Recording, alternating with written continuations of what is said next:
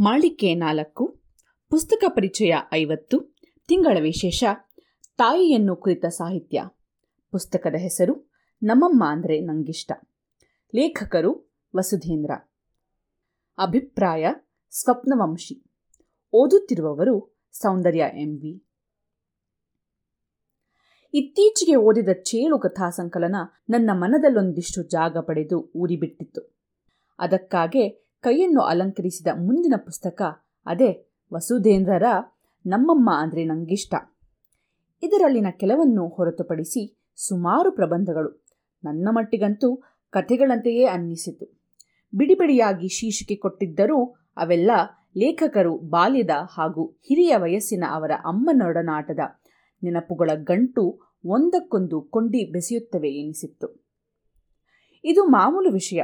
ಇದರಲ್ಲೇನಿದೆ ಅಂತ ವಿಶೇಷ?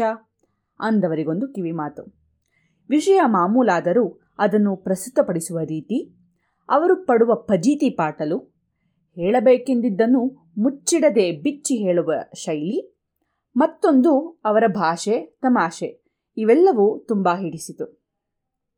ಇನ್ನು ಕಥೆಗಳ ವಿಚಾರಕ್ಕೆ ಬಂದರೆ ಇದರಲ್ಲಿನ ಸ್ಟೇನ್ಲೆಸ್ ಸ್ಟೀಲ್ ಪಾತ್ರೆಗಳು, ಎಲ್ಲರ ಕಾರಿಗೂ ನೆಗ್ಗು, ನಮ್ಮದಲ್ಲದ ಪಾತ್ರ, ಇವುಗಳನ್ನು ಹಿಂದೆ ಯಾವಾಗಲೋ ಓದಿದ ನೆನಪು.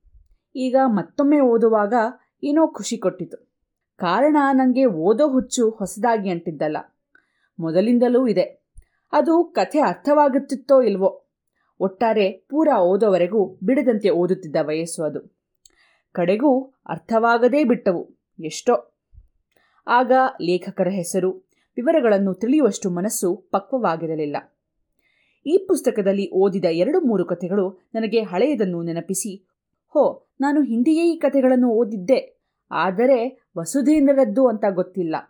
ಅನ್ನೋ ನನ್ನ ಮಂದ ಬುದ್ಧಿಗೆ ನಗು ಬಂದಿದ್ದಂತೂ ತುಂಬ ನಿಜ.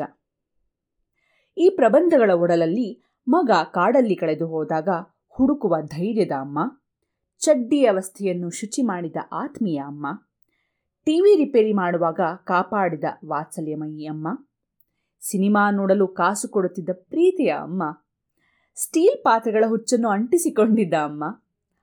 ಅಣ್ಣ ಅವರ ತೋರಿಸಲು ಪಾಟಲು ಪಟ್ಟ ಅಮ್ಮ, ಅದೇ ಅಮ್ಮ ವಯಸ್ಸಾದಾಗ ಮಗ ಬೇಸರಿಸಿ ಬೈಗುಳವಾಡಿದಾಗ ಕಣ್ಣಿಂದ ಹನಿ ಜಾರಿಸಿದ ಮುಗ್ಧ ಅಮ್ಮ. ತನ್ನ ಆರೋಗ್ಯ ಕೈಕೊಟ್ಟಾಗ ಆದ ಅವಾಂತರದಿಂದ ಕಾರು ಹತ್ತಲು ಹೆದರಿದ ಅಮ್ಮ. ಒಂದು ಹಂತದಲ್ಲಿ ಥೇಟ್ ಮಗುವೇ ಆಗಿಬಿಟ್ಟಿದ್ದ ಅಮ್ಮ. ಒಂದೇ ಒಂದು ಸುಳಿವು ನೀಡದೆ ದೂರವಾದ ಅಮ್ಮ.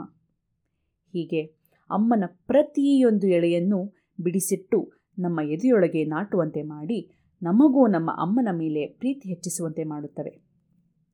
ಅವರ ಸರಳವಾದ ಬರಹದಿಂದ ಕೆಲವೆಡೆ ಅಮ್ಮನ ಪ್ರೀತಿಗೆ ಬೆಲೆ ಕಟ್ಟಲಾಗದ ಪದಗಳ ಹೆಣೆದಿದ್ದಾರೆ. ಮತ್ತೂ ಕೆಲವೆಡೆ ಕಂಗಳು ಹನಿದುಂಬುವಂತೆಯೂ ಮಾಡುವಲ್ಲಿ ಸಫಲರಾದರು. ಒಂದೆಡೆಯಲ್ಲಿ ಅಮ್ಮನ ಬಿಟ್ಟು ವಿದೇಶಕ್ಕೆ ತೆರಳಿದ್ದು ಸಿಟ್ಟನ್ನು ತರಿಸಿಬಿಟ್ಟಿತ್ತು.